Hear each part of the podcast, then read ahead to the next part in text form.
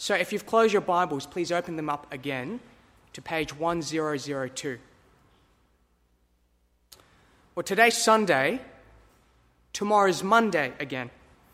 You're back to work or school or taking the kids to school. What gets you through the week? Is it the thought of Saturday? You long for the rest that comes on weekends. But Saturday is still six days away. So you set your eyes on Wednesday, hump day. Wednesday comes and goes, you're over the hump. But Saturday's still three days away. So you set your eyes on Friday, the one before Saturday. Friday comes and goes, you've made it through. Congratulations. You leave the alarm off and you enjoy your Saturday sleeping. Unless, of course, you have kids, in which case you never left work and you're already awake. But weekends never go for long, do they? It's already Sunday and tomorrow's Monday. We long for rest, we long for weekends and for holidays, but as soon as it comes, it always goes. It never truly satisfies. Is there such a thing as true everlasting rest? The passage we read today, Hebrews 4, is all about rest. It's about God's offer of rest. And my aim today is very simple. I want to show you that God's rest is something you don't want to miss out on. I want to convince you and I want to urge you to enter God's rest. And so there are three points I want to make, and they're printed on your outline the promise of rest, the picture of rest, and the perseverance before rest. But first, the promise of rest. Chapter 4, verse 1 starts with the word therefore. The word therefore tells us that this passage is drawing a conclusion to what was said in chapter 3. In chapter 3, the writer warned about the dangers of unbelief by pointing to the example of Israel. They saw God's mighty works in rescuing them out of Egypt. They saw the plagues, the parting of the Red Sea, the miraculous provision of food and water in the desert. They saw all this, but they still refused to trust God's word. And so that generation of Israelites didn't enter God's rest. Chapter 3, verse 19, the verse before. So we see that they were unable to enter because of unbelief. Therefore, chapter 4, verse 1 while the promise of entering his rest still stands, let us fear lest any of you should seem to have failed to reach it. Look at verse 11 as well. Let us therefore strive to enter that rest, so that no one may fall by the same sort of disobedience. In other words, the writer's conclusion is God's rest is still on offer, so make sure you don't miss out. Make sure you don't miss out. It's like those ads you get in your inbox or when you go to the shopping center. You see those ads that say offer ends soon. Don't miss out. Click on it and go to the site. Don't miss out on the offer. The difference, of course, is that God isn't trying to sell you something you don't need, He's offering something you're longing for deep inside. Make sure you don't miss out because God's rest is still on offer. But what about Joshua chapter 21? Turn to Joshua 21, verse 43. You can find that on page 196. Turn to Joshua 20, 21. And I want you to notice as I read this passage, this little, these two verses, how the land is described. Joshua 21, verse 43. Thus the Lord gave to Israel all the land that he swore to give to their fathers. And they took possession of it, and they settled there. And the Lord gave them rest on every side, just as he had sworn to their fathers. How is the land described? It's described as rest. Joshua 21 clearly tells us that God gave Israel rest when he brought them into the land. So you ask me, how can God's rest still be on offer? Well, it's still on offer because the land isn't the final rest. And the writer of Hebrews points to another part of the Old Testament to, to prove this. Turn back to Hebrews 4. In Hebrews 4, he uses Psalm 95 to show that there's still another rest to come. Verse 6 Since therefore it remains for some to enter it, and those who formerly received the good news failed to enter because of disobedience, again he points, appoints a certain day, today, saying through David so long afterward, in the words already quoted, Today, if you hear his voice, do not harden your hearts. Psalm 95 was written by David while Israel was living in the land, hundreds of years after Moses and Joshua. And David wrote this psalm to warn the people in his day not to harden their hearts so that they might enter God's rest. Which means that God's rest can't be the land because Israel was already living in the land. And so the land isn't the final rest. There's another rest to come, a greater rest. Verse 8 For if Joshua had given them rest, God would not have spoken of another day later on. God's rest is still on offer. Make sure you don't miss out. But if it's not the land, what's God's future rest like then? Second point the picture of rest. We see that God's future rest is like looking back to God's creation rest. Look at verse 3. For we who have believed enter that rest, as he has said, As I swore in my wrath, they shall not enter my rest, although his works were finished from the foundation of the world. For he has somewhere spoken of the seventh day in this way. And God rested on the seventh day from all his works. The writer of Hebrews takes us all the way back to the first book in the Bible, Genesis chapter 2, verse 2, to show us that God's rest began from the foundation of the world. Because God created the world in six days, and then he rested on the seventh. Now, there are two things I want you to notice about God's creation rest. First, God didn't rest because he was tired.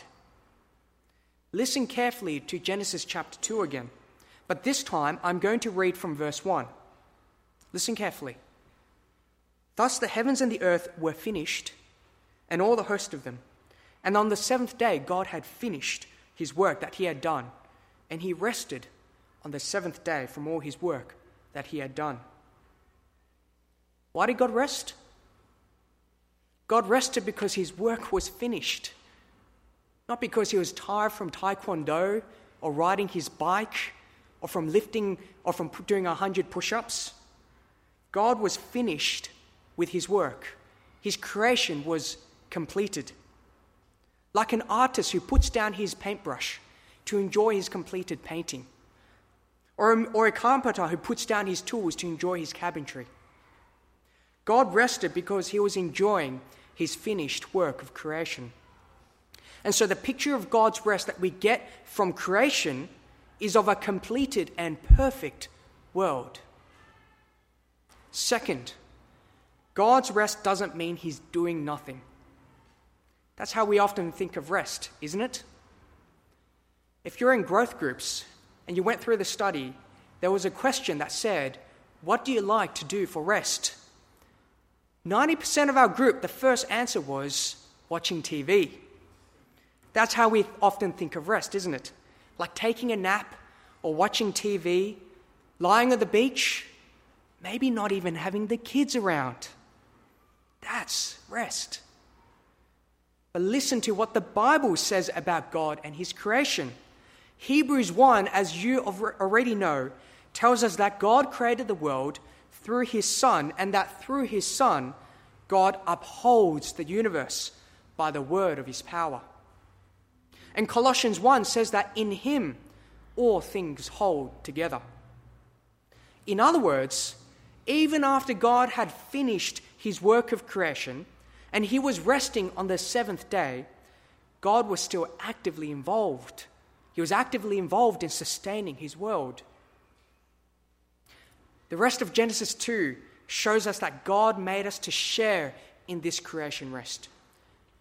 In the garden, God spoke with his people, God walked among his people, God invited them to care for his world and to explore it. That's not a picture of doing nothing. That's a picture of God and his people enjoying his perfect world together. That's a picture of true satisfaction. So, what happened to God's creation rest? Well, we lost it because of our sin. We lost it because we rejected God as the one who created us and as the one who rightly rules over our lives. We lost it, but Jesus restored it. Because through his death and resurrection, he dealt with the punishment for our sin, and he offers us God's rest in the new creation. And the new creation rest will be like the first. Verse 10 For whoever has entered God's rest has also rested from his works, as God did from his. God and his people will once again enjoy his perfect world together, but this time for all eternity. But Hebrews 4 also describes God's future rest as a Sabbath rest. Look at verse 9. So then there remains a Sabbath rest for the people of God. The Sabbath was the weekly day of rest for God's people. Have you ever watched the show The Block on Channel 9? You know, when the week comes to an end and the contestants have done all their work in creating their new rooms, and Scotty comes on site and he does his whistle and he says, Tools down. The Sabbath was the day of the week when the Israelites put their tools down and stopped work. Now, the Sabbath command, you might know, is given twice in the Old Testament, and each time has a different reason. The first time it's given in Exodus chapter 20, after God rescued Israel out of Egypt. Here, the Sabbath command is based on creation. Israel was to rest on the seventh day because God rested on the seventh day of creation. The Sabbath command is given again in Deuteronomy chapter 5 as the people prepare to enter the promised land. But this time, the Sabbath command is based on redemption. Israel was to rest on the seventh day because God had rescued them out of slavery to enjoy freedom and rest in the land.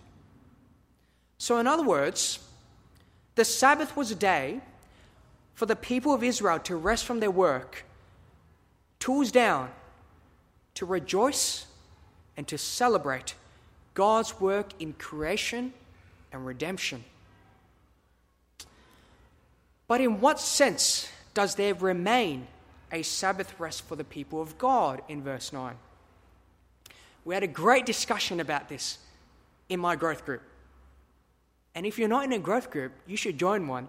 In our growth group, we looked at the passage uh, first, which means that as we come on Sunday, it's fresh in our heads and we have our questions boiling.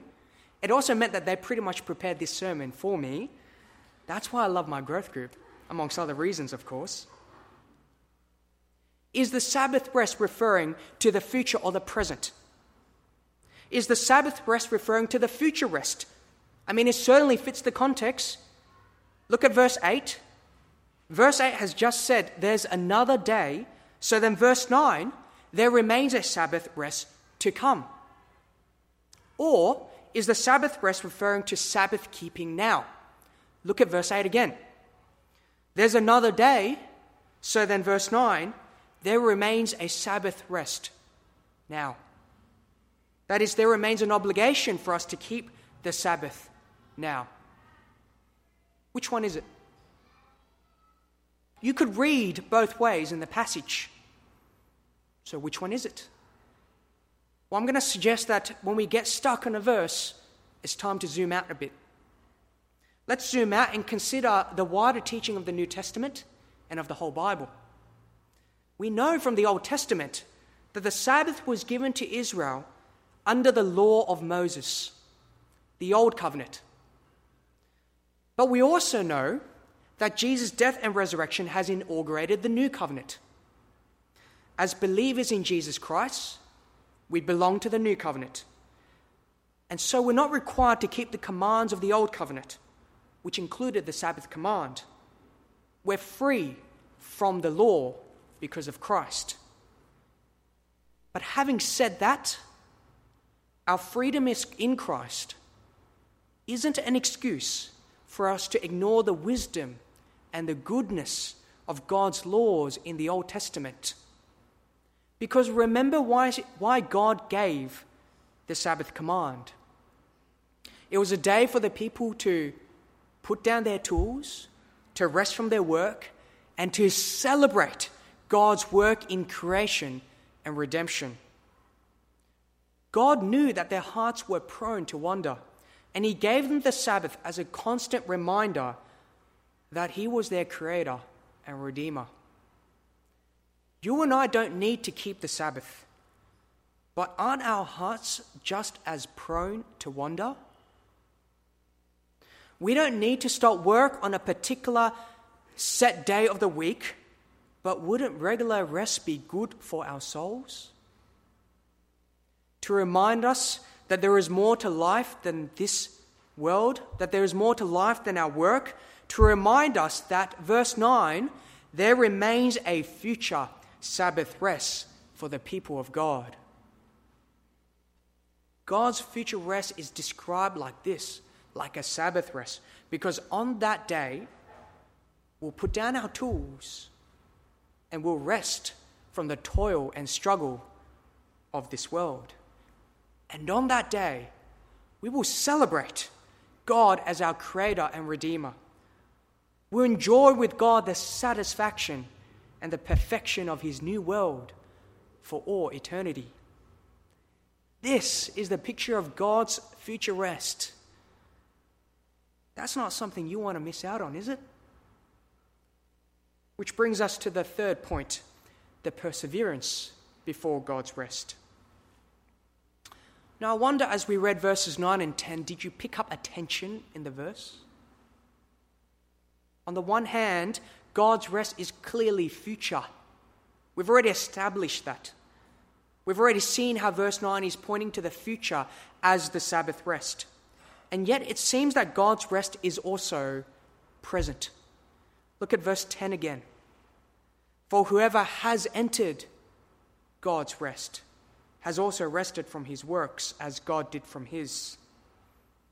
The same tension runs throughout the passage. Look at verse 1. Verse 1 We haven't reached God's rest yet. The promise of entering still stands.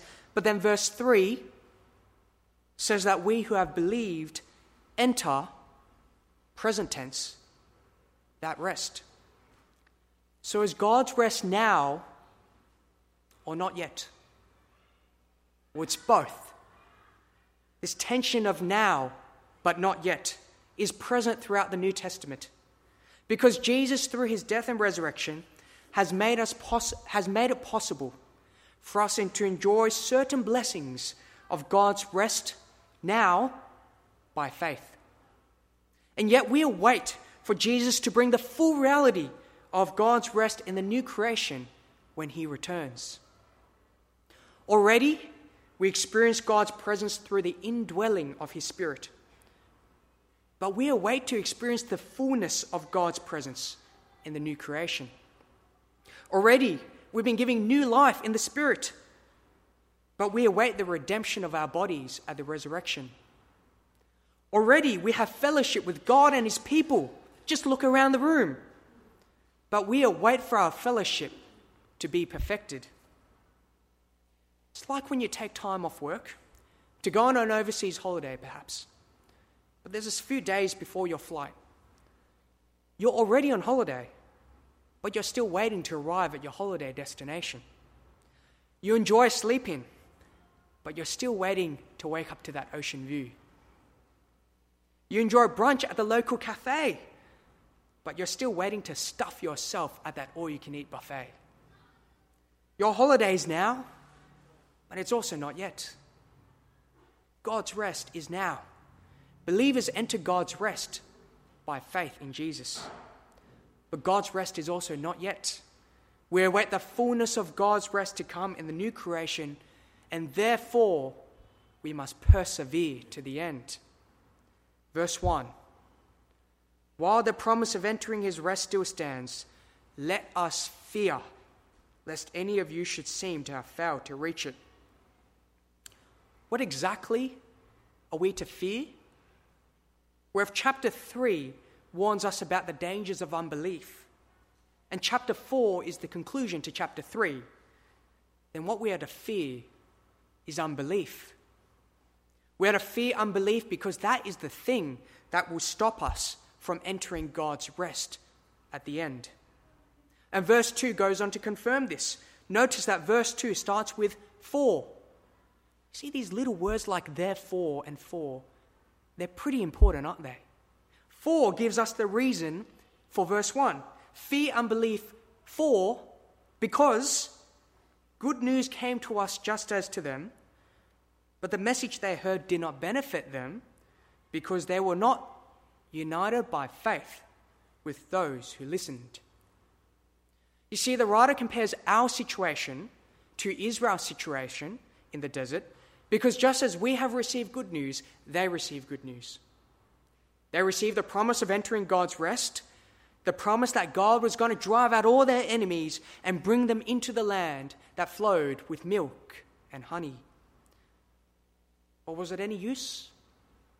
No, because they didn't believe the good news. They didn't trust God's promise, and so they didn't enter God's rest you and me have received good news, great news. The good news of the gospel that God allows us to enter his eternal Sabbath rest through faith in Jesus. But you and I will not enter if we don't believe the gospel, if we don't trust God's promise. Because simply knowing the gospel isn't enough. You might have grown up in a Christian home and you have heard the gospel all your life, but have you believed it?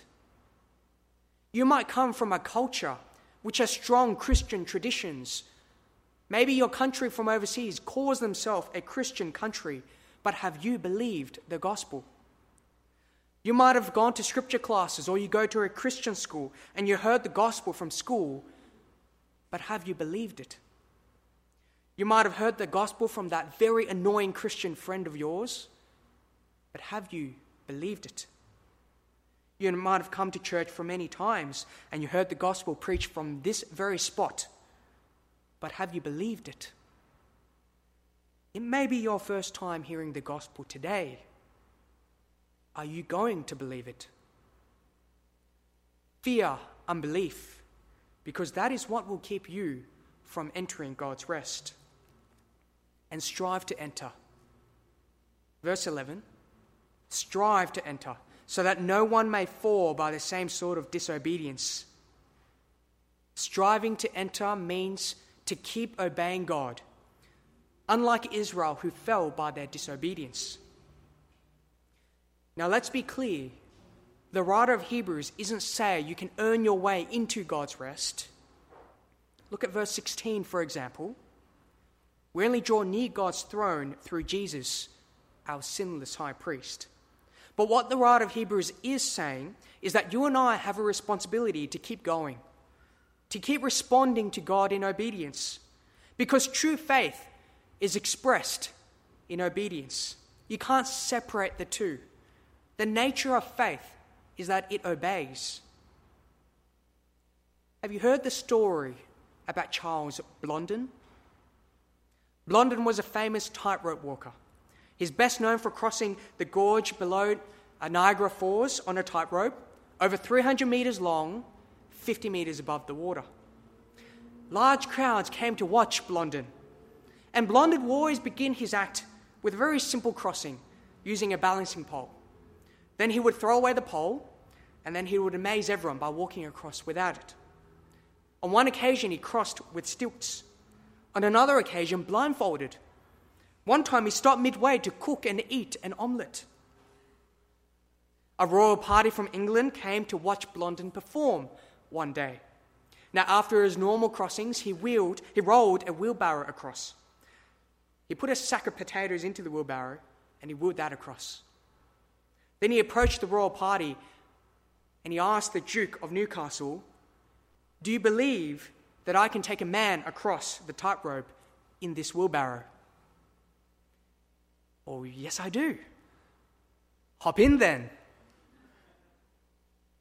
The Duke wouldn't accept Blondin's challenge. Is there anyone else who believes that I can do it? No one else was willing to volunteer. Eventually, an old woman stepped out of the crowd and climbed into the wheelbarrow, and Blondin wheeled her all the way across and all the way back. Can you guess who that old woman was? His mum, the only person willing to put her life in his hands. Faith isn't just saying the words, I believe.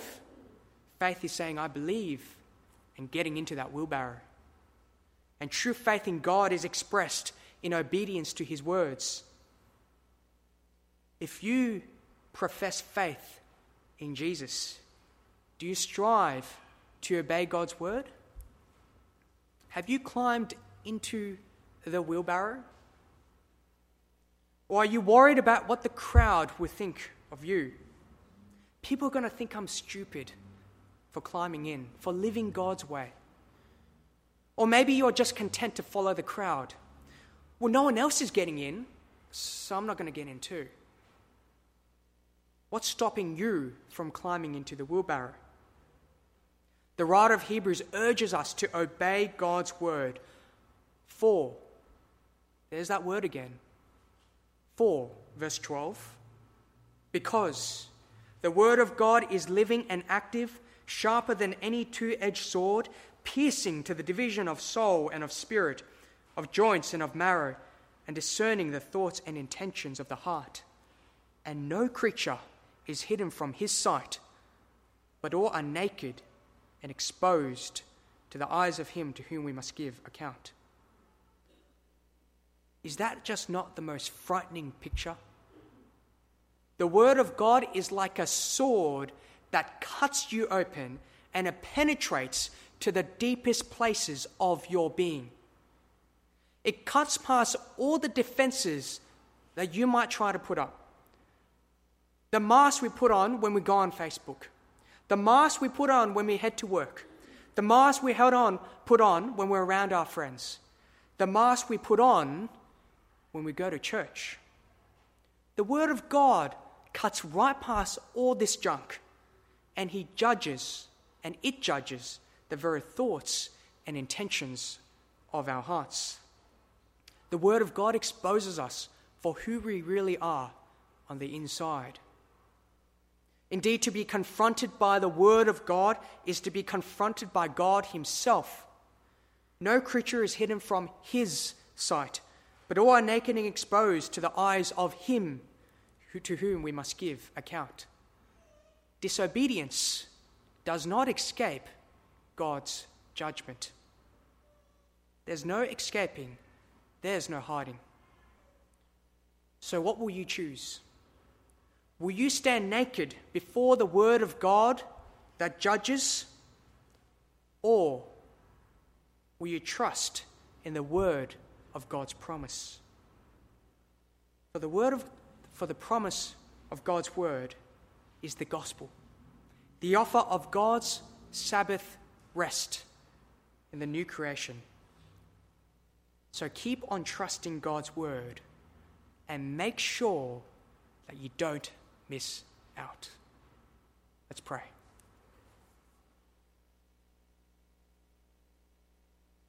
Heavenly Father, we thank you so much that you offer us your rest.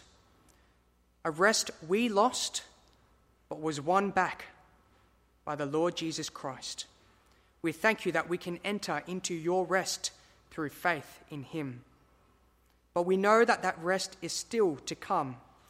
And so we pray that you might help us to persevere by trusting your word and obeying it. And we pray this in your Son's name. Amen.